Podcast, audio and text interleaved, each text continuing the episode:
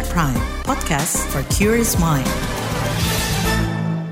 Halo saudara, selamat sore. Senang sekali kami bisa menyapa Anda kembali melalui program KBR Sore untuk edisi hari ini, hari Senin 19 Februari 2022. Saya Agus Lukman akan menemani Anda selama kurang lebih 30 menit ke depan. Saudara, hasil penghitungan resmi Komisi Pemilihan Umum KPU RI maupun versi hitung cepat dari sejumlah lembaga survei memperlihatkan pasangan calon presiden Prabowo Subianto dan Gibran Rakabuming unggul jauh dibandingkan dua pasangan calon lain. Meski begitu, total suara partai politik pendukung Prabowo Gibran di parlemen lebih rendah ketimbang oposisi.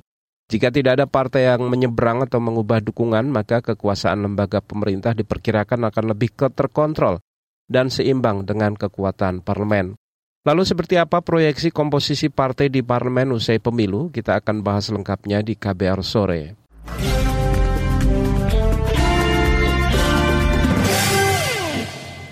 Saudara, data rekapitulasi hasil pemilu di Komisi Pemilihan Umum KPU RI pada Senin siang sudah masuk sebesar 70%. Pasangan calon presiden dan wakil presiden nomor urut 2, Prabowo Subianto dan Gibran Rakabuming, unggul sementara dengan capaian hampir 55 juta suara atau setara 58%. Posisi 2 ditempati pasangan Anies Baswedan dan Muhaimin Iskandar dengan selisih hampir 32 juta suara. Jika hasil suara tidak banyak berubah, maka pemilu presiden berpotensi satu putaran. Meski begitu, berdasarkan hasil hitung cepat Lembaga Indikator Politik Indonesia, perolehan suara partai politik memperlihatkan peta berbeda. PDI Perjuangan meraih dukungan tertinggi sebesar 17%, disusul Partai Golkar 14% dan Partai Gerindra 13%. Secara keseluruhan, angka suara partai pendukung Prabowo Gibran yang lolos ke parlemen mencapai 42% suara, namun ini lebih rendah ketimbang partai yang mengusung dua calon presiden lain yang total mencapai 44%. Dengan komposisi ini, koalisi partai pendukung Prabowo Gibran diperkirakan akan melobi partai dari kubu lain untuk menambah kekuatan dukungan di parlemen. Penilaian ini menguat usai pertemuan Presiden Joko Widodo dengan Ketua Umum Partai Nasdem Surya Paloh di Istana Merdeka Jakarta pada Minggu malam lalu. Ini baru awal-awal. Nanti kalau sudah final nanti kami sampaikan. Tapi itu sebetulnya saya itu hanya menjadi jembatan. Yang paling penting kan nanti partai-partai lah. Partai-partai. Dengan Pak Prabowo itu berkoalisi. Jembatan untuk semuanya. Saya ingin menjadi jembatan untuk semuanya. Terima kasih. Karena urusan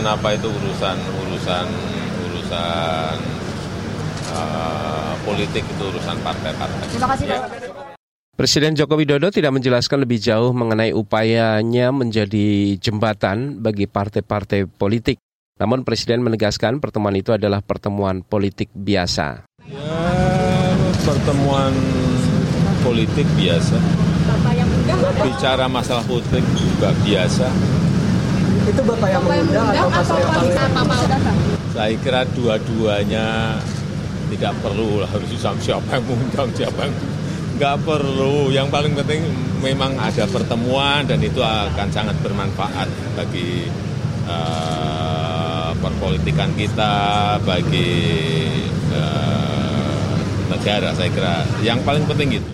Itu tadi Presiden Joko Widodo. Saudara, sebelumnya Koordinator Staf Khusus Presiden Ari Dwipayana mengatakan pertemuan yang berlangsung selama 1 jam pada Minggu malam kemarin merupakan silaturahmi untuk membahas agenda-agenda kebangsaan, dinamika politik, dan isu pemilu. Saudara, jika partai-partai di parlemen nanti didominasi pendukung Prabowo, maka situasinya akan mirip dengan situasi di parlemen saat ini. Komposisi partai politik di parlemen saat ini didominasi partai koalisi pemerintah. Hanya ada 2 partai di luar pemerintah, yaitu Partai Keadilan Sejahtera PKS dan Partai Demokrat. Lalu bagaimana evaluasi kinerja DPR di tengah kondisi koalisi gemuk partai politik pendukung pemerintah di parlemen? Kami akan hadirkan laporan khas KBR usai jeda berikut. Tetaplah di KBR Sore.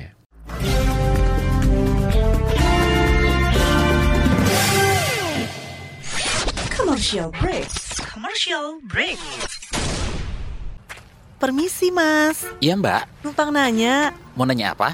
Tahu KBR Pagi nggak? Udah pasti tahu dong, karena aku sekeluarga udah lama langganan KBR Pagi. Banyak informasi, mulai dari berita sosial, budaya, politik, hukum, berita nasional maupun daerah, berita terkini sampai berita viral. Semua ada di KBR Pagi. Pokoknya kurang lengkap aja rasanya kalau sehari nggak dengerin KBR Pagi di kbrprime.id. Cari aja KBR Pagi. Loh, kok Mas hafal banget? Jangan-jangan Mas hostnya ya? Hayo ngaku.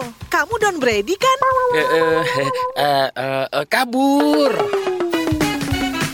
KBR Prime, podcast for curious mind.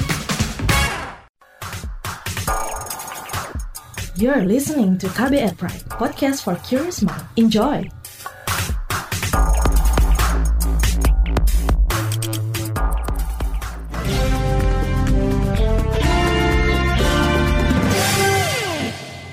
Saudara, pada periode 2019 hingga 2024, partai politik di parlemen didominasi koalisi partai pendukung pemerintah. Kondisi ini dianggap telah melemahkan kinerja DPR.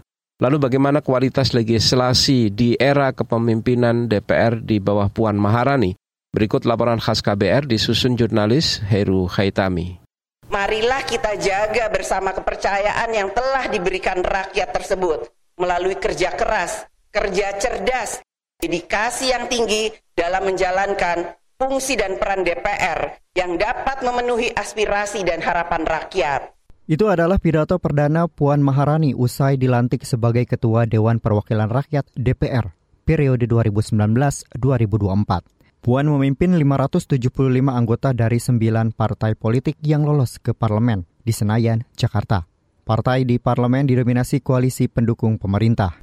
Kekritisan kita, khususnya dalam mengimplementasikan prinsip demokrasi, dalam menjalankan mekanisme check and balances, haruslah selalu konstruktif dan membangun peradaban demokrasi di Indonesia. Komposisi partai politik yang didominasi koalisi itu mendapat sorotan berbagai pihak. Salah satunya yang disorot soal pembuatan undang-undang. Misal 2 undang-undang Omnibus Law, yakni Undang-Undang Cipta Kerja dan Undang-Undang Kesehatan, yang dengan mudah disahkan DPR. Menurut peneliti LSM Temis Indonesia, Ibnu Samsu, 2 bait itu memperlihatkan kualitas legislasi selama ini. Kita sudah bisa membaca lah bagaimana makna itu, kita sudah tahu, dan kemudian yang kedua berbicara soal kualitas legislasi lagi, kita lihat di RUU Omnibus Kesehatan itu, RUU Kesehatan itu. Yang bagaimana kegigihan pemerintah itu ya mengawal itu sampai tuntas. Bahkan ketika RUU Omnibus yang Omnibus Law yang Cipta Kerja, pasca putusan MK, pemerintah misalkan dari Menko Perekonomian dan kemudian ada Menko Polhukam juga langsung menyatakan apa pandangan pemerintah saat itu karena sangat membentengi RUU yang mereka batalkan itu kan. DPR juga dianggap kerap mengamini keinginan pemerintah. Menjadi pertanyaan saat ini KL atau kementerian lembaga yang ada itu ya kita lihat walaupun bola itu ada di DPR tetapi bagaimana kegiatan juga dari pemerintah kalau misalkan ini benar-benar gigih dah. Senada dengan itu, Forum Masyarakat Peduli Parlemen Indonesia Formapi menilai dominasi koalisi pendukung di parlemen telah melemahkan kinerja. Peneliti Formapi Lucius Karus menilai fungsi pengawasan hingga fungsi anggaran tidak berjalan optimal. Sangat sedikit misalnya di bidang legislasi karena DPR merasa bahwa yang paling dibutuhkan tentu apa yang kemudian disiapkan oleh pemerintah ya, undang-undang yang disiapkan oleh pemerintah, karena undang-undang yang disiapkan pemerintah itu jelas kepentingannya apa, tujuannya apa, dan lain sebagainya. Sementara banyak aspirasi publik terhadap RUU itu yang setiap saat didorong ya karena tidak ada kepentingan langsung gitu ya secara politis dengan masyarakat atau dengan publik, ya DPR memilih untuk menomorduakan yang diusulkan oleh publik, lalu menomor-satukan yang diusulkan oleh pemerintah. Maka kenapa kemudian misalnya RUU IKN begitu mudah dibahas dan disahkan, Cipta Kerja juga begitu, dan saya kira ada banyak RUU lain yang disahkan oleh DPR periode ini, yang secara urgensi lebih banyak bisa dijelaskan terkait dengan kepentingan mereka ketimbang kemudian kepentingan publik. Lucius Karus berharap komposisi DPR periode 2024-2029 tak lagi didominasi partai pendukung, sehingga dinamika di parlemen akan lebih maksimal mengawasi kinerja pemerintah. Berdasarkan perhitungan cepat atau quick count, ada 8 partai politik yang lolos ambang batas parlemen 4%. Itu dia, kan yang paling punya kepentingan untuk mengamankan posisinya dengan komposisi 4-4 itu tadi itu, saya kira partai pendukung pemerintah gitu ya, dan koalisinya. Karena dengan 4 oposisi, 4 koalisi, peluang dinamika dan bahkan keputusan atau kebijakan-kebijakan pemerintah akan mendapatkan di parlemen jadi sangat terbuka ya, dan itu pasti tidak diinginkan oleh pemerintah dan koalisinya. Karena itu koalisi pendukung pemerintah saya kira punya kepentingan untuk merayu lagi atau melobi lagi 1-2 partai dari yang capres-cawapresnya kalah di Pilpres 2024 ini untuk bergabung dengan koalisi ya. Itu yang kita tidak ingin harapkan. 4 parpol itu merupakan pendukung paslon pemenang Pilpres 2024 versi hitung cepat, yakni Gerindra, PAN, Golkar, dan Demokrat. Sedangkan 4 parpol di luar pendukung paslon pemenang versi hitung cepat, yaitu PDIP, PKB, dan Nasdem. Sementara untuk P3, dalam sejumlah hasil hitung cepat, perolehan suara mereka masih di bawah 4%. Formapi berharap para pemimpin partai politik di luar koalisi pemenangan tak tergoda masuk lingkaran pemerintah, sehingga kinerja di level legislasi dapat diperbaiki. Demikian laporan khas KBR, saya Heru Khaitami. Itu tadi saudara laporan khas KBR mengenai evaluasi kinerja DPR saat ini, di mana kekuatan partai koalisi pendukung pemerintah lebih dominan ketimbang oposisi. Lalu seperti apa kira-kira dinamika komunikasi antar partai politik pendukung Prabowo Gibran dengan partai pendukung pasangan calon lainnya? Apakah koalisi Prabowo Gibran mampu mendapat tambahan dukungan usai pemilu? Kami akan hadirkan informasi selengkapnya sesaat lagi, tetaplah di KBR Sore.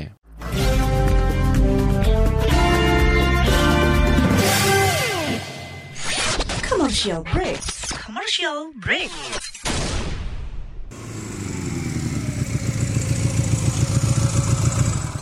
Bisi, paket. Yuhu, paket buletin pagi aku udah dateng.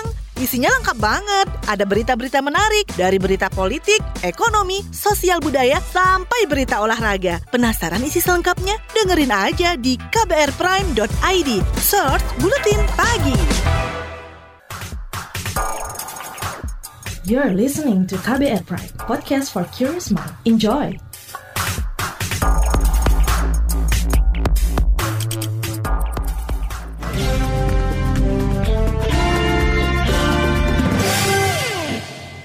Kita lanjutkan KBR Sore. Saudara, Partai Demokrasi Indonesia Perjuangan PDIP menegaskan saat ini belum saatnya membicarakan atau membahas arah dukungan PDI Perjuangan usai pemungutan suara. Kepada KBR, politisi senior PDI Perjuangan Panda Nababan mengatakan saat ini masih menunggu hasil resmi penghitungan suara dari Komisi Pemilihan Umum KPU. Ini kita sabar dulu tanggal 20.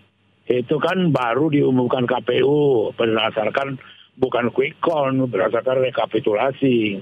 Di situ baru nanti kelihatan posisi PDI itu seperti apa. Kalau sekarang mau dibilang oposisi tidak oposisi terlalu prematur. Oposisi atas dasar apa? Tidak oposisi atas dasar apa gitu loh. Politisi senior PD Perjuangan Panda Nababan juga enggan mengungkap lebih jauh mengenai rencana pertemuan Presiden Joko Widodo dengan Ketua Umum PDI Perjuangan Megawati Soekarnoputri. Sebelumnya Gubernur Daerah Istimewa Yogyakarta Sri Sultan Hamengkubuwono X membenarkan ada permintaan dari Jokowi untuk menjembatani pertemuan dengan Ketua Umum PDI Perjuangan Megawati Soekarnoputri. Ini disampaikan Sri Sultan usai bertemu Jokowi di Yogyakarta beberapa waktu lalu. Meski begitu, saudara, Sekjen PDI Perjuangan Hasto Kristianto menegaskan partainya akan mengambil peran di luar pemerintahan. Jadi di dalam konstitusi kita bukan sistem parlementer, tidak ada istilah oposisi. Dari pengalaman PDI Perjuangan 2004-2009, posisi saat itu 2004-2009 adalah berada di luar pemerintah. Ini adalah sistem pemerintahan yang kita bangun. Di luar pemerintah artinya ketika ada kebijakan-kebijakan yang pro rakyat membangun kemampuan bangsa ini secara agregat, secara kolektif untuk kemajuan didukung.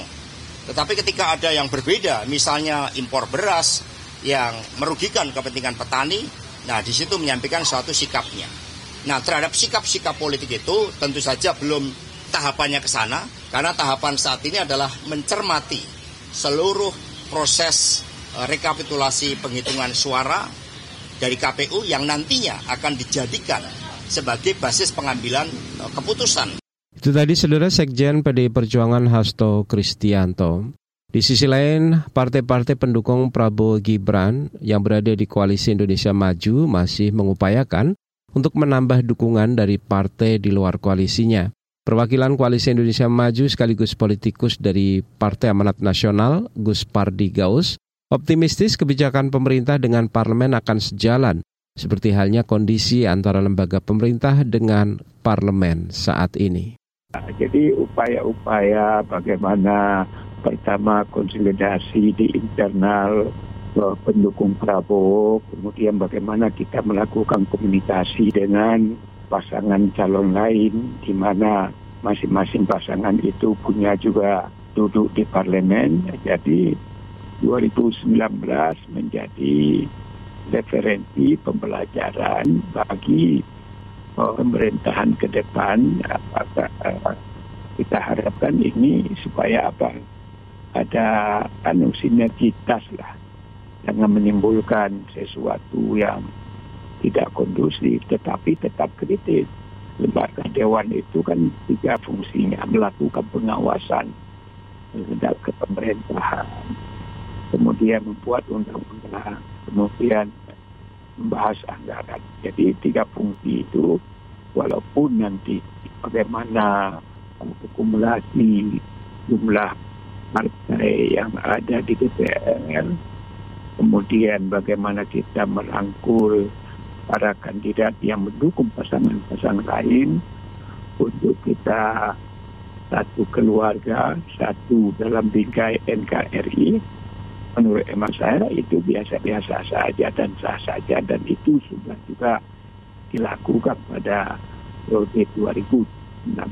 Oleh karena itu saya yakin dan percaya apa yang menjadi kejadian pada 2019 tentu ini menjadi referensi pula bagi partai pemenang untuk merangkul, melakukan konsolidasi, melakukan harmonisasi, melakukan komunikasi politik untuk kepentingan bangsa dan negara. Itu tadi saudara perwakilan dari Koalisi Indonesia Maju sekaligus politikus dari Partai Amanat Nasional, Guspardi Gaus. Saudara, kalangan pengamat politik memperkirakan komposisi parlemen bakal didominasi oleh partai oposisi. Namun seperti apa analisisnya? Kami akan hadirkan perbincangan dengan pakar politik usai jeda. Tetaplah di KBR Sore.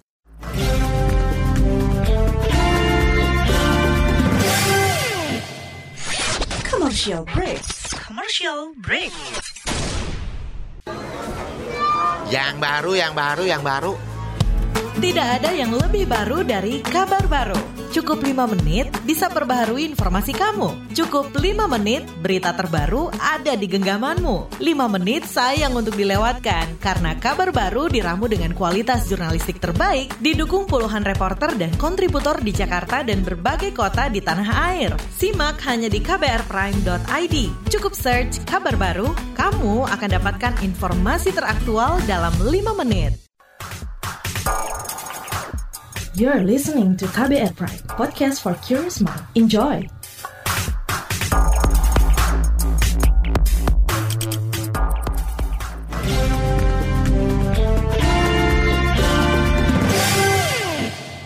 Saudara, kita berada di bagian akhir KBR Sore. Pengamat politik memperkirakan arah dukungan partai politik usai pemilu tidak akan banyak berubah dari 3 poros besar koalisi partai politik yang sudah terbentuk pada pemilu kali ini. Peneliti politik dari Badan Riset dan Inovasi Nasional BRIN, Siti Zuhro, mengatakan berdasarkan dinamika politik dan perang wacana saat kampanye politik lalu, partai pengusung pasangan nomor 1 dan nomor 3 akan berkeras berseberangan dengan Prabowo Gibran. Lalu apa dampaknya jika parlemen didominasi partai oposisi terhadap kondisi demokrasi Indonesia? Berikut perbincangan reporter KBR Mutia Kusumawardani bersama peneliti politik BRIN, Siti Zuhro. Sudah ada pertemuan antara Jokowi dan Surya Paloh begitu ya, Bu. Ini bagaimana Ibu mengartikan pertemuan Jokowi dengan Surya Paloh tersebut, Bu? Kita menganalisis di sini kan harus ada patokannya ya, landasannya ya. Kalau berdasarkan dari pemilu-pemilu yang sudah, memang kita menyaksikan koalisi yang terbangun itu kan koalisi yang sangat temporary sifatnya. Koalisi yang biasanya kalau ada sudah menang kalah itu mulai kocar-kacir yang kalah itu kan gitu. Ada yang merapat, ada yang tetap tinggal gitu. Nah, lantas bagaimana sekarang pemilu 2024? Nah, ini yang kelihatannya gitu ya, mungkin ada model kelanjutan dari seperti itu. Suasana kondisi politik yang menunjukkan belum tentu koalisi 01 maupun koalisi 03 itu akan bertahan gitu ya. Kalau saya melihat ini kan sangat gitu ya. Hasil hitungan saja dari KPU formal belum muncul, belum ditetapkan karena masih butuh katakan berminggu ya ke depan gitu. Lah itu pun sudah terjadi pemanggilan atau undangan atau tidak tahu ini memang pengen atau memang mengundang kan gitu. Tapi intinya sudah ada pertemuan tidak mungkin tidak politik kan gitu. Politik itu sangat cair. Tapi kalau melihat ungkapan-ungkapan dari Ketum Nasdem selama kampanye, selama acara-acara di Partai Nasdemnya itu, kalau menurut saya rasanya kok sulit saya membayangkan Partai Nasdem lalu gabung dan mendukung pemerintah baru gitu loh. Seandainya Pak Prabowo terpilih kan gitu ya. Nah, apakah dari 01 dan 02 seperti itu dirasakan? Kalau menurut saya beda ya, karena kompetisi kontestasi sekarang ini ternyata gitu ya, yang diusung juga sangat beda. Apalagi perubahan ya, koalisi di Amin itu luar biasa. Motornya adalah Nasdem sebetulnya perubahan itu kan gitu. Menurut Ibu sendiri, Bu, arah PDIP nih walaupun sudah ada perwakilan PDIP sendiri ya yang menyatakan bahwa bakal oposisi begitu. Tapi Ibu melihatnya masih ada kemungkinan nggak sih, Bu, untuk gabung ke pemerintah? Oke. Satu ya yang harus kita catat, seandainya koalisi 01 dan koalisi 03 berarti kan ada berapa partai itu ya? 3 partai ya di parlemen ya, Nasdem, PKS, lalu PKB, PDI Perjuangan, P3, 5 partai itu bersepakat untuk menjadi oposisi. Itu bagus ya menurut saya, sangat bagus, karena dengan demikian memberikan gitu ya political deterrence pada eksekutif, dalam arti eksekutif kamu hitung kita, hati-hati kan gitu. Tapi ya jangan transaksional lah ya, diam-diam ini gitu. Menurut saya bagus di situ, balance nanti. Itu satu ya. Nah, ya. Kalau menurut saya PDIP itu, kalau selama ketuanya Ibu Megawati, rasanya sulit saya membayangkan PDI Perjuangan itu lalu mendukung pemerintahan baru seandainya Prabowo itu dilantik. Kayaknya tegak lurus ya. Kalau PDIP itu tegak lurus gitu, politiknya tegak lurus. Jadi kalau ketum tidak izinkan gitu ya, tidak bersetuju untuk masuk di koalisi pemerintahan baru, tidak akan pernah terjadi. Apa sih, Bu, dampak jika oposisi ini tuh lebih dominan begitu, Bu, di parlemen sendiri dibandingkan dengan parlemen komposisi yang sekarang begitu? Idealnya memang terjadi sistem presidensial ya. Idealnya itu mekanisme check and balance, saling imbang, saling kontrol antara legislatif dan eksekutif itu efektif gitu ya. Kalau tidak efektif yang terjadi kemarin itu ternyata menimbulkan atau menciptakan eksekutif heavy. Ketika eksekutif heavy, apa ya, semua kebijakan pemerintah itu lalu meskipun itu merugikan rakyat tidak bisa diapa-apa gitu. Maka idealnya memang harusnya kuat gitu ya, eksekutifnya kuat, legislatifnya kuat. Maka apapun kebijakan yang akan dihasilkan itu penuh pertimbangan dan perhitungan. Kebijakan apapun tidak. Jadi harus ada pertimbangan bahwa kebijakan itu bagus ya, kebijakan atau keputusan yang akan diambil oleh katakan rezim baru gitu ya. itu juga harus dipertimbangkan untuk siapa, untuk apa kan gitu. Nah kalau untuk itu adalah untuk negara bangsa, untuk memajukan rakyat, itu bagus. Jangan sampai kayak kemarin gitu ya, IKN bablas, undang-undang minerba bablas, undang-undang termasuk ciptaker gitu kan. Sampai kerusuhan, sampai bahkan mahasiswa demonstrasi dan ada yang meninggal. Saudara, itu tadi perbincangan reporter KBR Mutia Kusumawardani dengan peneliti politik dari BRIN, Siti Zuhro. Dan dihubungi terpisah, saudara, pengamat politik dari Lingkar Madani Indonesia, Ray Rangkuti, menilai peta arah dukungan partai politik masih sangat dinamis, apalagi KPU belum mengumumkan hasil resmi penghitungan suara secara manual dan berjenjang. Meski begitu, ia memperkirakan dua partai politik akan berada di luar pemerintahan, yaitu PDI Perjuangan dan Partai Keadilan Sejahtera. Informasi tadi, saudara, menutup jumpa kita di KBR Sore untuk edisi hari ini. Saya Agus Lukman bersama tim yang bertugas. Kami undur diri. Salam.